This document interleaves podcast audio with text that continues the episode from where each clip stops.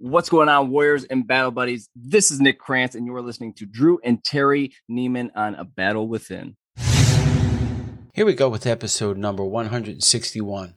For today's conversation, we had to go without Terry, unfortunately. She was having a bad case of brain drain.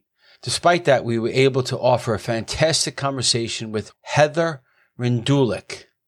This special warrior takes us through her journey of suffering five strokes, as well as having to experience an additional brain surgery at the ripe old age of twenty-two. These happenings occurred back in two thousand eleven, and she's been after healing ever since. Heather takes us through those hard times in the beginning, the ongoing recovery, and desire to have a positive outlook despite the harsh reality of the situation.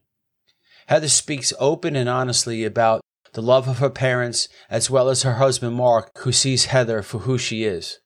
Since her injury, Heather has developed a career in human resources, gotten married, and written a book called Headstrong Through Life, Love, and Brain Surgery, with some cameos in each chapter from her parents.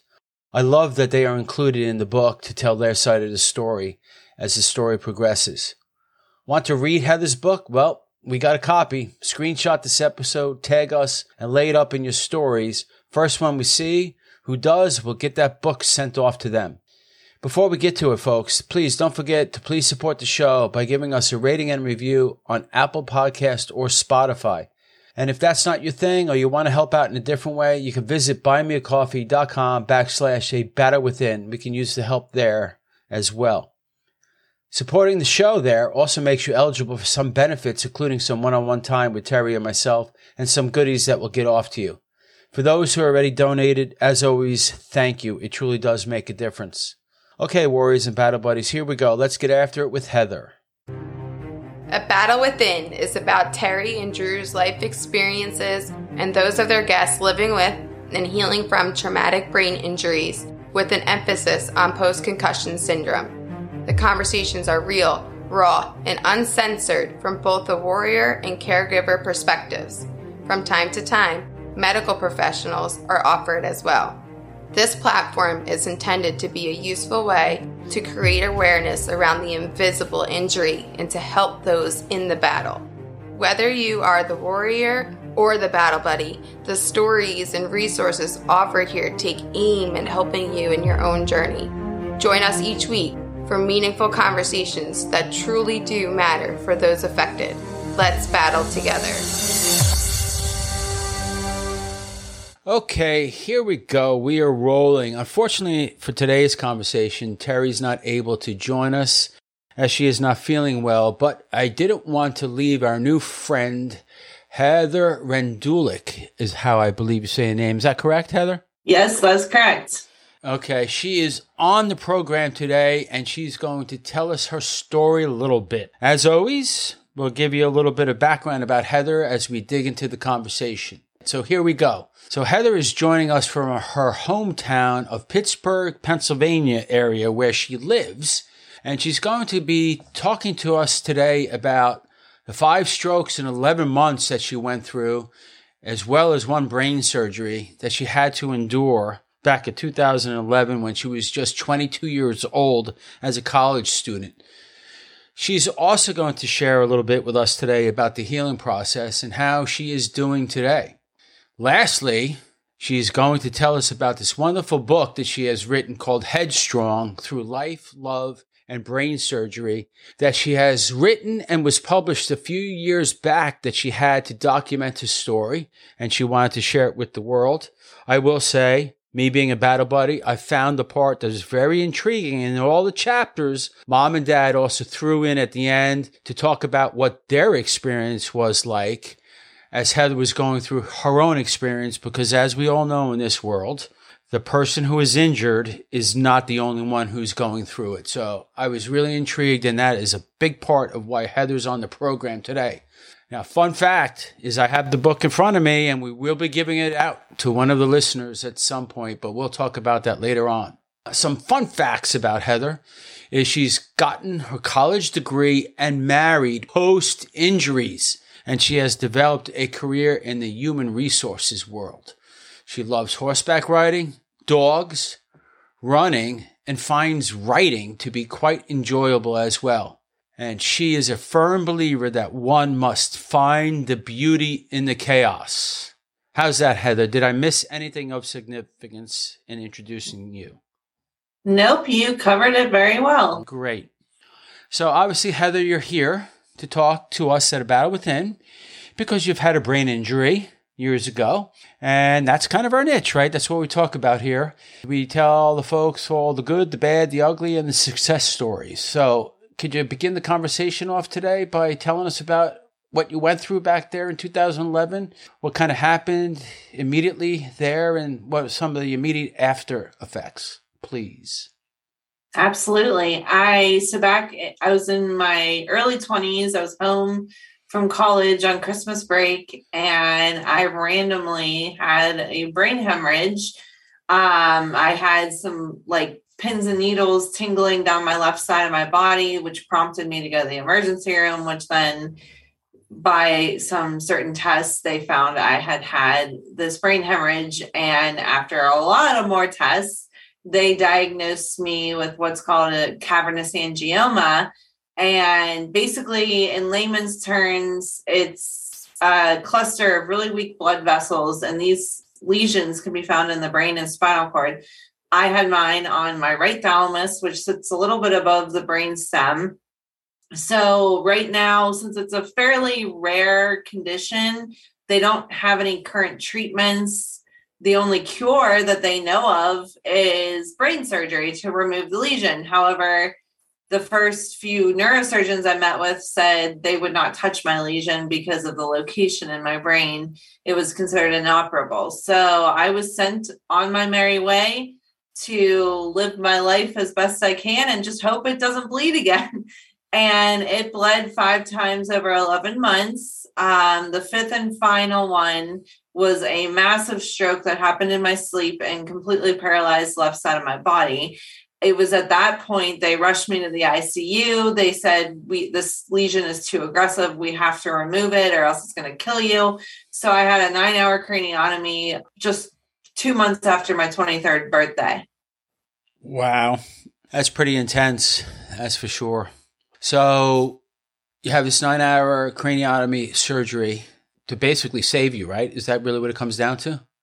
Yes, it was to save me. Yeah, it was to remove the lesion, try and, you know, save my life at that point. He, the doctor really didn't think I would live much longer because it, the last two bleeds happened only two weeks apart.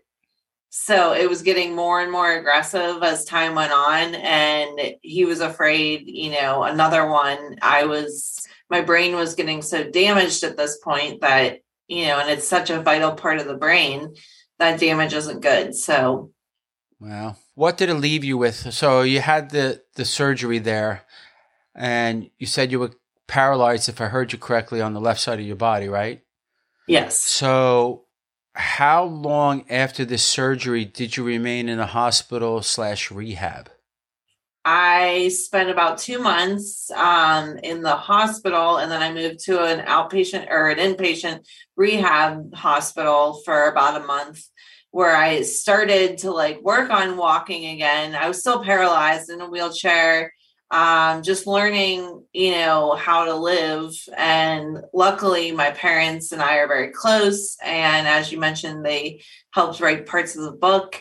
They, um, I was able to go home with them, and my mom was my primary caretaker until about, it was probably almost a year and a half after the final bleed that I was able to walk unassisted. So it took you a year and a half to get to the point that you could walk all by yourself? Yes. How did you have to work at that? Did that take something where you were going to P T or something of that nature on a daily basis? How, how long did that, you know, what was that like? It was a daily basis. So five days a week, I was going to P T and O T. But then on the weekends, I was doing exercises at home. I was very committed to doing everything I could each and every day to relearn how to walk. I would, I remember I had a cane and I was like doing laps around my parents' first floor of their house. And each day I would try and do at least one more lap than I did the day before. And Um, it was a long process. I mean, they, I remember my P T once said to me that recovering from a stroke like that, it, that he equated it to watching grass grow.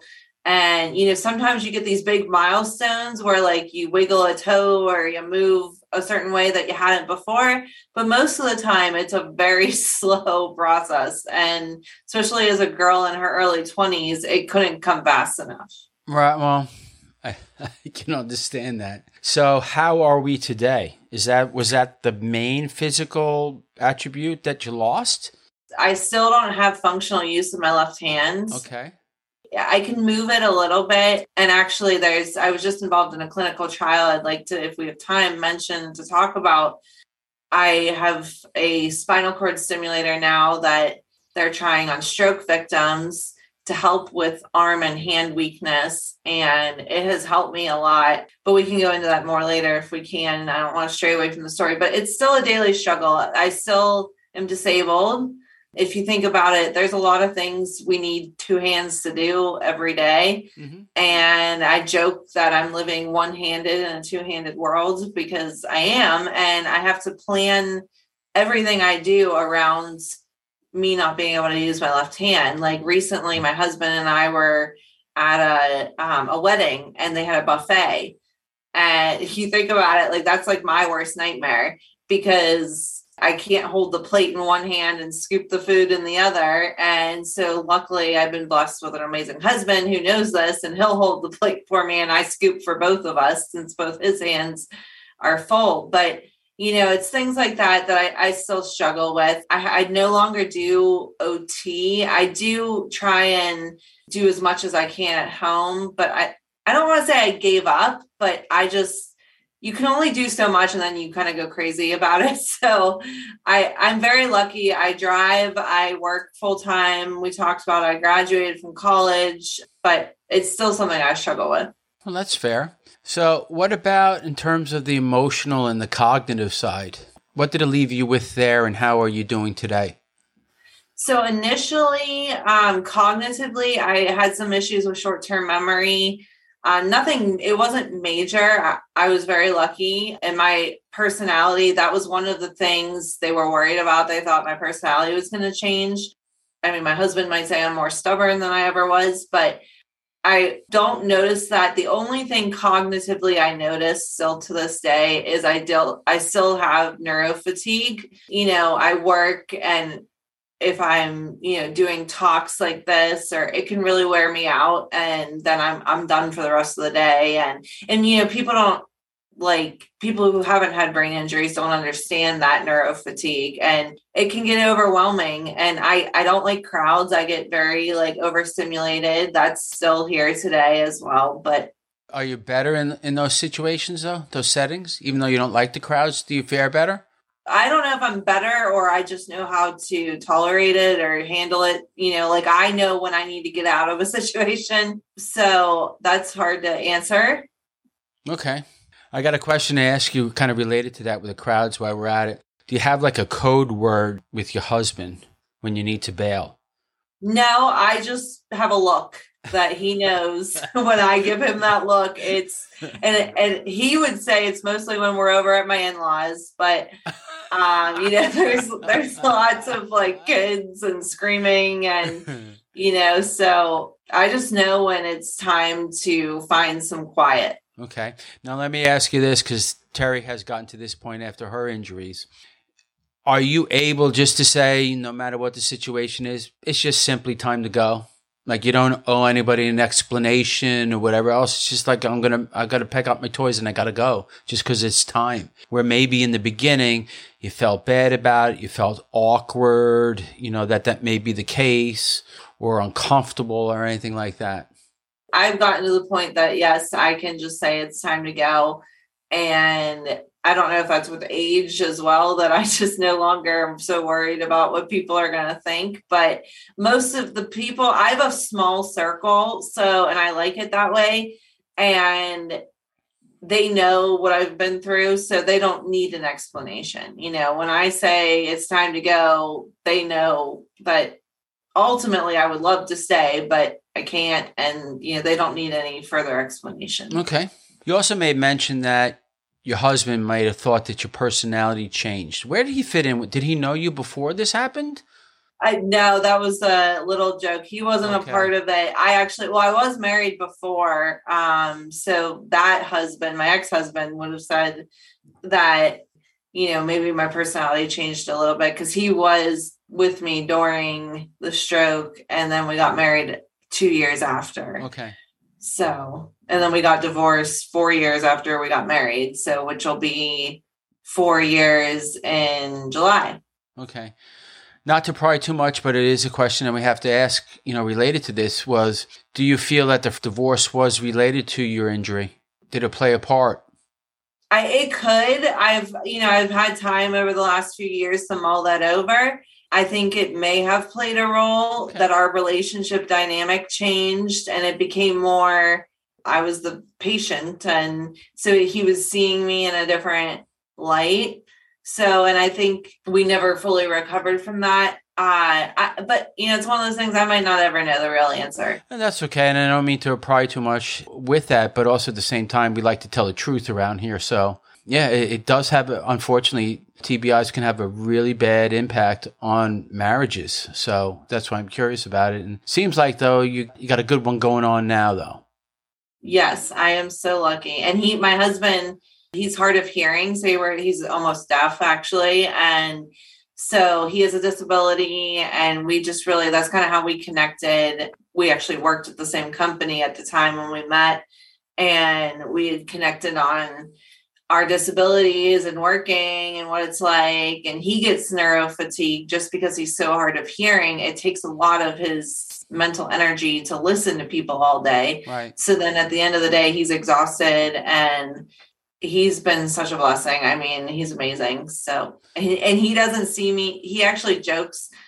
Um, I'm not one that I talk about my disability like a lot in my personal life, but like, I'll make a comment like, oh, I can't do that because of my hand, or, you know, can you do this for me? Because I can't. And he's always like, no, like you can, like, I don't see that. Like he doesn't see a disability on me at all, which is amazing and a beautiful thing. Okay, so you you find that to be beautiful. That's fantastic. Well done. Yeah. I do. I do. I, I see um, where some people might be upset about it, but I know it's not, he's not minimalizing. He's not, that's not his intention.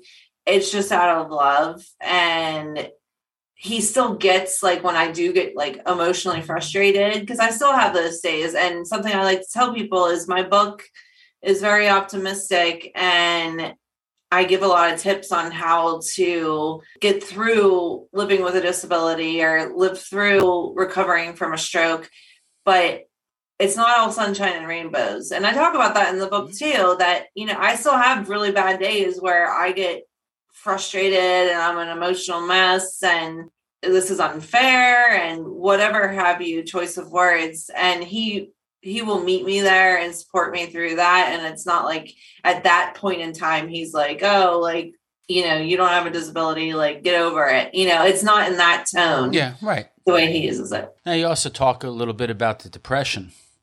Mm-hmm. So can you get into that a little bit and like how you have, in my opinion, the short period of time of knowing you, it seems like you're doing a pretty good job of beating that back. So can you talk to that a little bit too?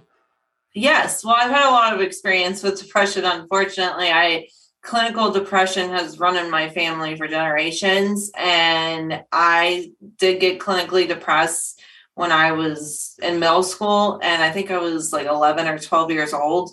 I started seeing a therapist and I got on medication and I've learned a lot of tools. And then having a stroke and having something so tragic happen to your life and that completely changes your trajectory. Some of the stuff is how I fight it back is I believe we choose happiness. I believe we choose the way we see the world. If you think about it, like looking out your window, like I could look out my window at my house right now and I could look across the street and there's a dead tree in my neighbor's yard. I could look at that dead tree and think, oh my gosh, like the world is dying and it's dark and it's scary and that tree's going to fall over on my house and it's going to kill me, or like, you know, I could think of all these horrible things, and then I'm going to get all this fear and anxiety, and I'm going to be sad.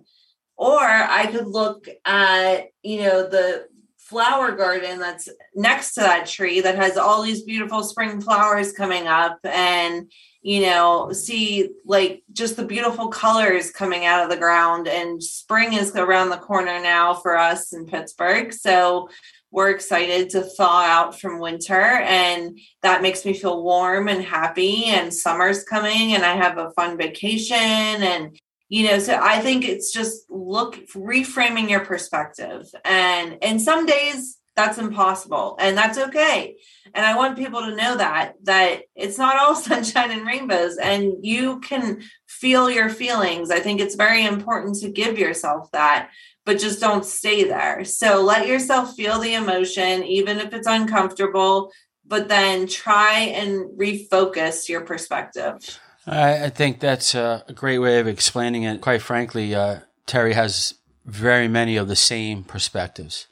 She very much is a believer in that it is a choice, first and foremost. And a lot of the times it's the way you speak even to yourself. And she asks herself sometimes when she gets in the dumps, would I talk to one of my friends this way? If the answer is no, then why am I talking to myself this way? So it's about the way you frame it as you're speaking to that. So I personally think that that is one hundred percent accurate in terms of like, it's the way you just see it. You have a choice there.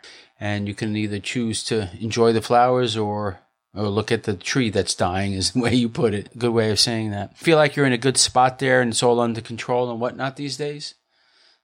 It depends on the day when you ask me that question. Some days, actually yesterday, for example, I had a really bad day, just not re- revolving around my stroke. But I, I do. I really, I am very, I have these tools. I've used them so long now that you know, I rely on them, and sometimes then they become second nature. Mm-hmm. And so when I start going down that path of, you know, like Terry was mentioning of, you know, talking to yourself in an unkind way or viewing yourself in a bad light, you know, I know, I know the signs and I can turn it around. I mean, I still have my moments, but I do think I have it pretty much under control. You made another point that Terry makes too. It's like when the thoughts come or you're having an emotion or whatever it is, to actually honor it, not just try to pack it up in a box and ignore it, but actually know it's there and sit with it for a while, but don't get stuck. So how are you able to do that? I am a visual person, and I visualize that I'm driving a bus. You know, I'm driving the bus of my own thoughts, my life.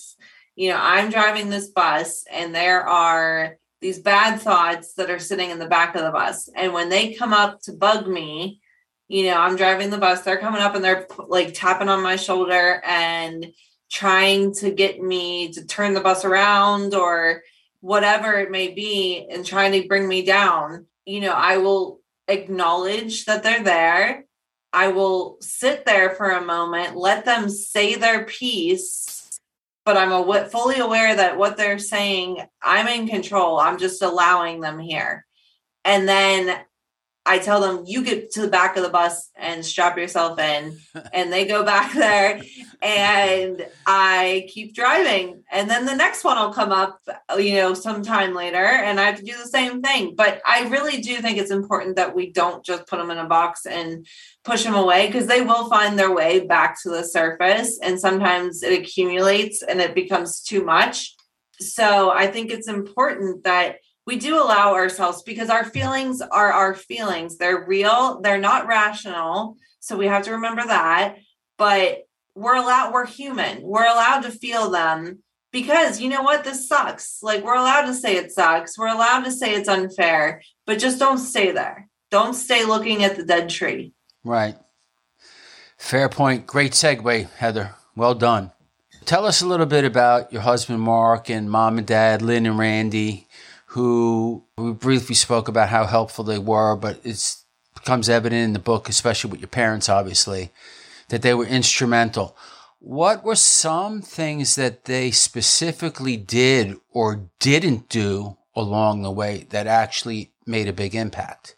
Wow, good question. Well, so my parents are amazing. I mean, that I wouldn't have gotten through what I went through without them.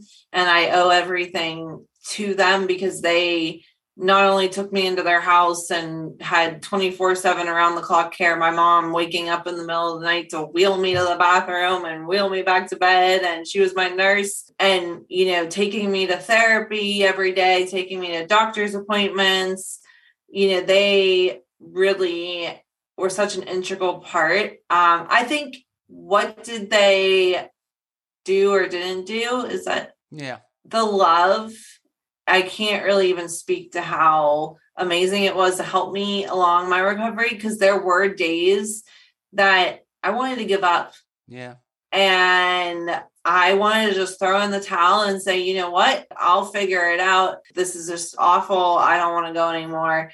And they were there to hold me, to cry with me, to feel that pain. I think it's so important that people acknowledge the pain that somebody's going through, because even if you don't understand it, some of us might be like, oh, well, like you're going to be fine. So, it, you know, it's not the end of the world. You're alive. Like sometimes people just want to focus on that, but you're, you need to acknowledge their pain because their pain is real. And my parents always did that. They acknowledged my pain. They let me feel those bad emotions and then they loved me through it. And you know, but it wasn't like pushing me one way or another. Like if I would have thrown in the towel, I think they would have probably let me because they had no idea what it was like, what I was going through. So I think the, what they didn't do was they didn't try and sugarcoat everything. Some people, even now, almost ten years after, I meet people and they see me struggling with my left hand or something like that. Or I have, you know, I am walking, but I do have a bit of a gimp to my gait, which I don't care. I'm getting from point A to point B. I don't care what it looks like. But, you know, some people like to comment on it or say like, oh, like, you know, what happened to you? And I like to joke that it's an old football injury. So um, well, you do live in Pittsburgh. So yeah, but sometimes they're like, oh, well, what you went through, like, it's a miracle that you're alive. And it is, like, it really is. I'm not discrediting that. I'm a very strong Christian. I know God saved my life that day, but it's kind of making me feel like you're minimalizing my pain, like my current struggle, like, you know what I'm saying? So that's what my family didn't do and still doesn't do that I truly appreciate. What about with Mark these days? So Mark, I always joke he is my left hand. He's my left hand man uh, around the house.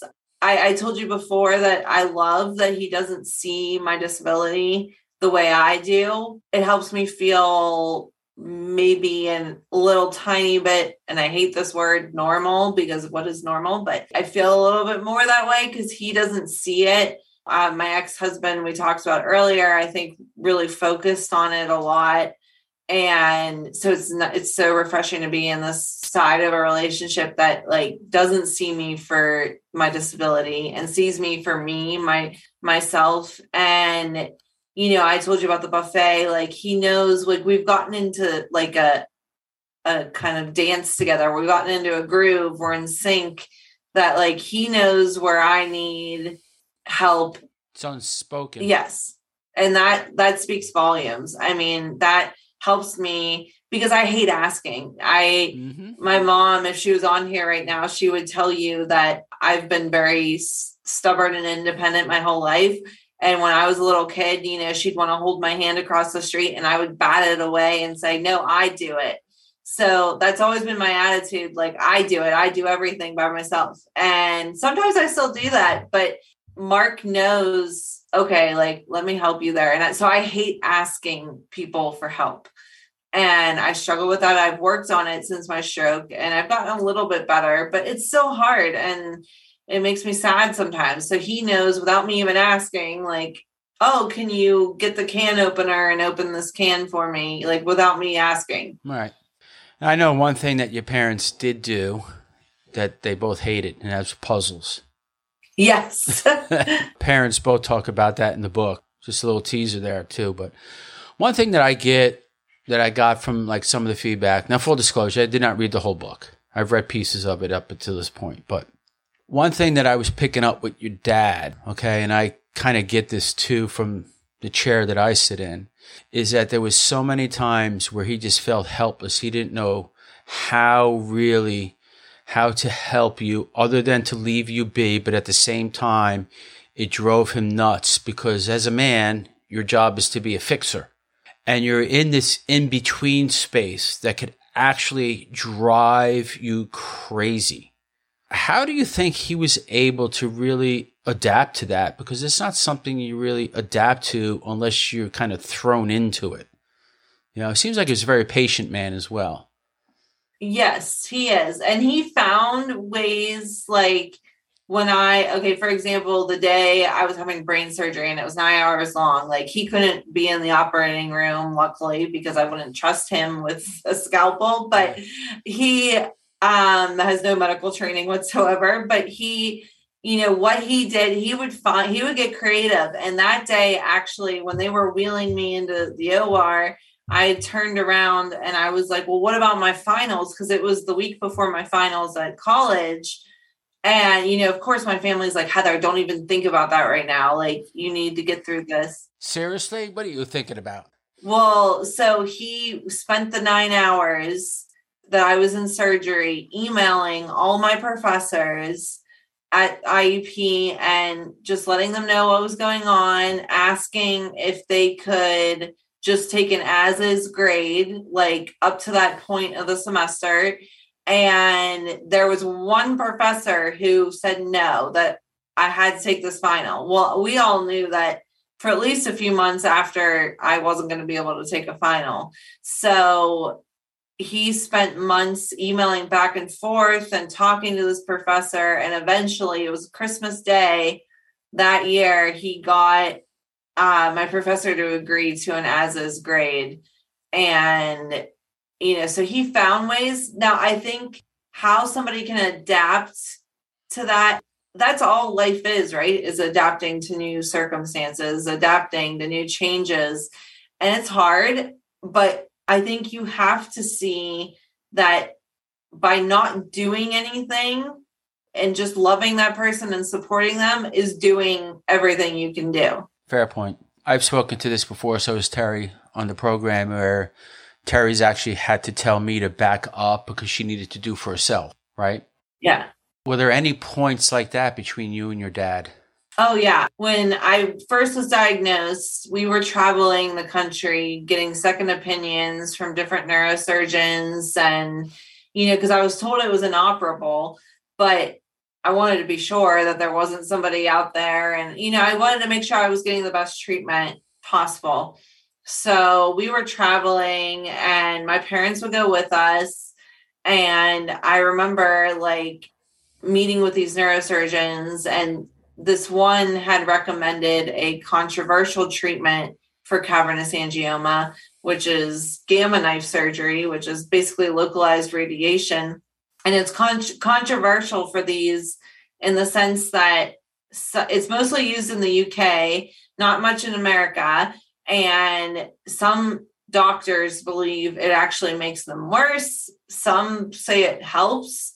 So I remember like driving home, that was in Chicago, a neurosurgeon had recommended that for me. And I was driving home with my parents and my dad was adamant on what I should do.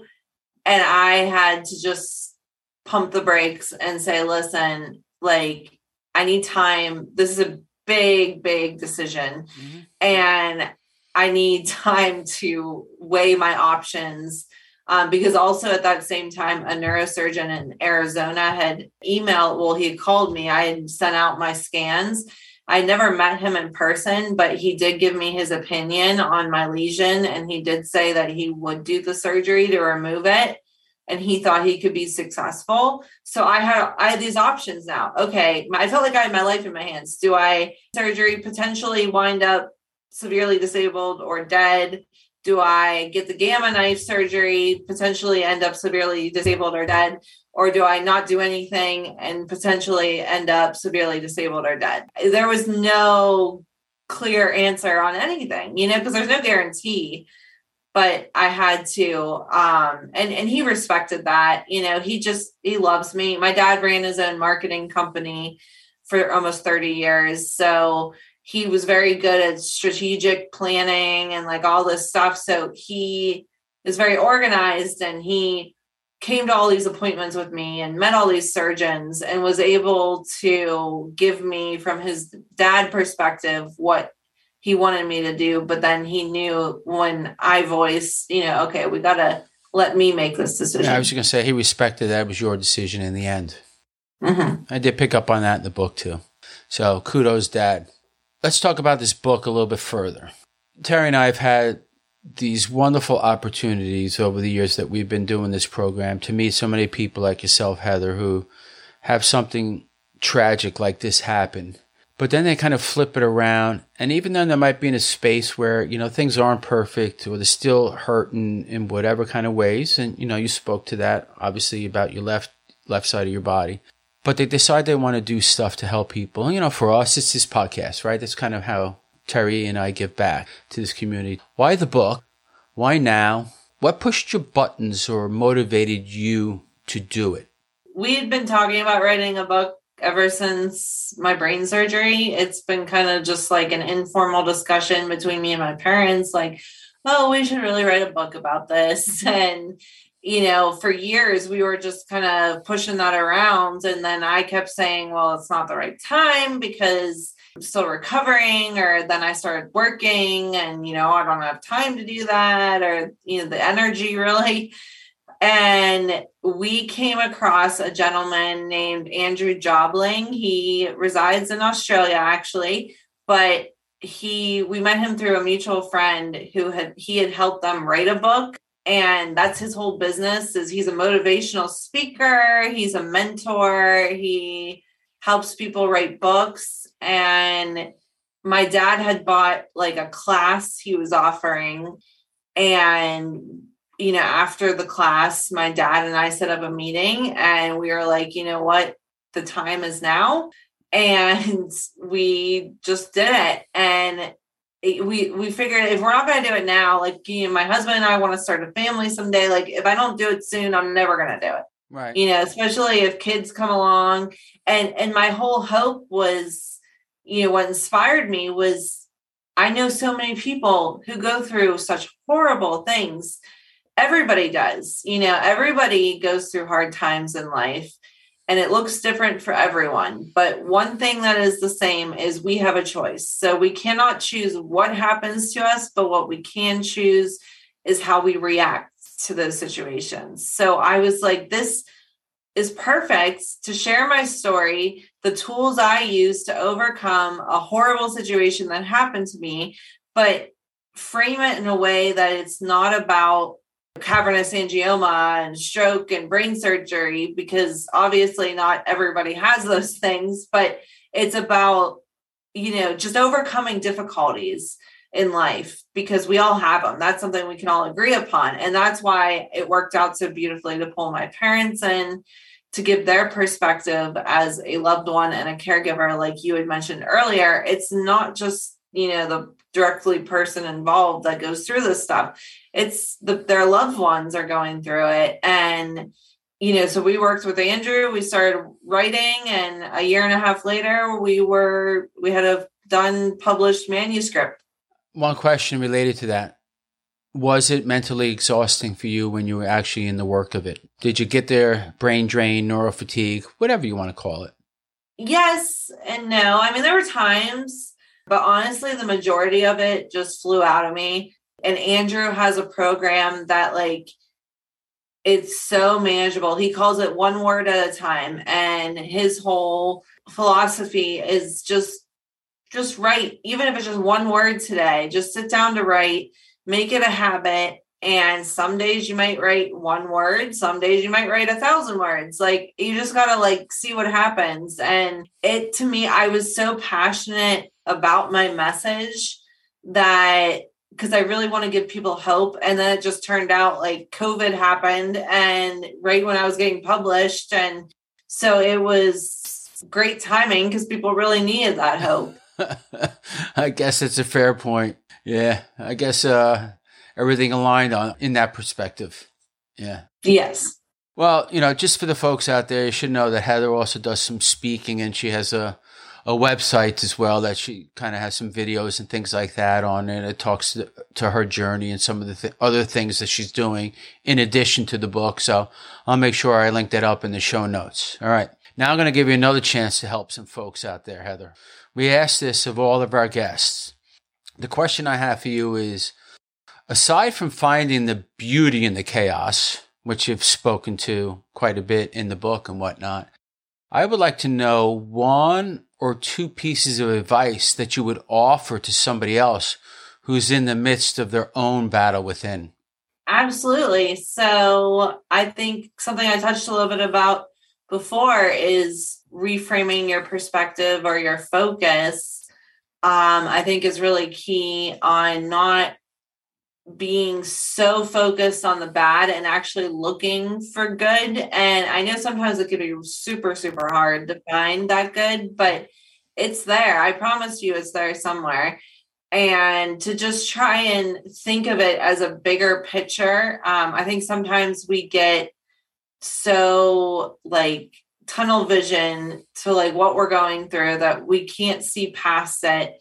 But there is another side. You are going to get through it. And one thing I talk about a lot in my talks is to change or so I'm sorry, improvise, adapt, and overcome. So that kind of analogy that I use is I have a certain route I drive to work every day. I know this route by heart. I could drive with my eyes closed. I promise you, I don't do that. But I, you know, it's early in the morning, it's dark. I, you know, I can get to work, no problem. Well, just a couple months ago, they, I was driving to work on my same route and there was a road closure because there's road construction everywhere around here these days. And I had a detour from my route. And so at first I am so frustrated. I'm anxious. You know, am I going to be late to work now? Where am I going? Am I going to get lost? I'm trying to get my G P S together. You know, I don't know where this is taking me out of my comfort zone. And well, that road closure lasted a while. So I learned how to adapt. I had to maybe wake up a little bit earlier so I could get my cup of coffee in and leave a little earlier to go this new route. And then by overcoming, after I've been doing this route for so long, I see maybe a different part of town that's much, you know, more like nice scenery that I'm driving by. Maybe it's taking me through by my old childhood neighborhood and I'm feeling nostalgic and it's actually quite nice to go this route. Maybe there's even less traffic. And so my old route, the road closure opens back up and I am so like, I've adapted so much to this new route that I don't even want to go the old route anymore. I prefer this one. Hmm. So I, I talk about that to frame just how powerful I want people to feel empowered in whatever they're facing. That's, that's a really good story slash analogy there. Now I got to ask you this though, too, because I think you have some perspective here on this too. But what about the battle buddies? What do you tell those folks, the people like your parents or myself, or even your husband, Mark? I want to tell them that they are not, they are not alone. They, they're going through this too. And sometimes I think those people kind of minimalize their own feelings and struggles. And because they think, well, I'm not, you know, I'm not the one who had a stroke or I'm not the one who had brain surgery. So like I should be happy and like this should be easy for me because I'm not the victim here. I don't like defining a victim because I feel like that trickles out so much. So I want the battle buddies to know that you are going through this too and you deserve support. You deserve to give yourself grace through this period. Oh, there you are with the word grace. We speak to that a lot around here, so well done. Well played. We're getting close to closing down here, but there was something else that you wanted to speak to for a touch that you mentioned earlier in the program. You want to get after it? Yeah, absolutely. So this, just a few months ago at the University of Pittsburgh, I was the first person in the world to try out a spinal cord stimulator. Now, spinal cord stimulators have been around for decades for people with chronic pain. However, they are doing a clinical trial now to test it for stroke victims with arm and hand weakness. And I was the first person to get this implanted. And I had it, well, I had the temporary implant for the trial for four weeks and I went to their lab every day. I was moving my arm and hand in ways I haven't in almost ten years now. Wow. Since my stroke. It doesn't, I don't want to make it seem like it makes it pre-stroke level, yeah, but it definitely helps. And I, who knows long-term use, what it'll do, because once you like keep working the muscles or get them stronger. But I did get a permanent one put in uh, in November, right before Thanksgiving. So I do have the permanent one now, but I wanted to let people know that, you know, University of Pittsburgh is still running the study. They are, I believe, still looking for participants with various, you know, different like strokes and ages and all that, just because they have to meet, you know, all the a diverse population. So that's something to consider. And also just like to mention about Andrew Jobling. If anybody out there is always thinking about writing a book, but doesn't know where to start or how to do it, I highly suggest even just connecting with Andrew and seeing how he could maybe be of use for you, because he's a wonderful person. I will get that information from Heather and drop that in the show notes as well for you folks out there who may be interested in exploring that. Heather, tell us, what is the website name and address? Heather Headstrong dot com. All right. Simple one there. I like it. Beautiful.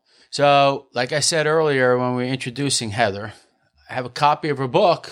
It's right here. Screenshot it. This episode. Take Tag it. Lay it up on uh, your socials. Put in your stories. Tag us in it. First one that we see gets the book sent off to them after Terry and I are done reading it. We have lots of books here that we're trying to pass along. But first screenshot here after this episode comes out uh, and you're dropping your stories is the first person here in the States slash Canada that will get it sent off to them. Any final thoughts before we say goodbye for today, Heather? No, I'm just so thankful to be on. And I hope that, you know, no matter what any of the listeners are facing, that they know that they can be headstrong through whatever they're going through too. And that to reach out to me, if anybody wants to throw me a note um, or needs words of encouragement, my email's Heather at Heather Headstrong dot com. Thank you very much for that. Well, Heather, it was an awful pleasure speaking with you today. I wish Terry was here, but unfortunately, hey, it's what happens sometimes in this world, as we know.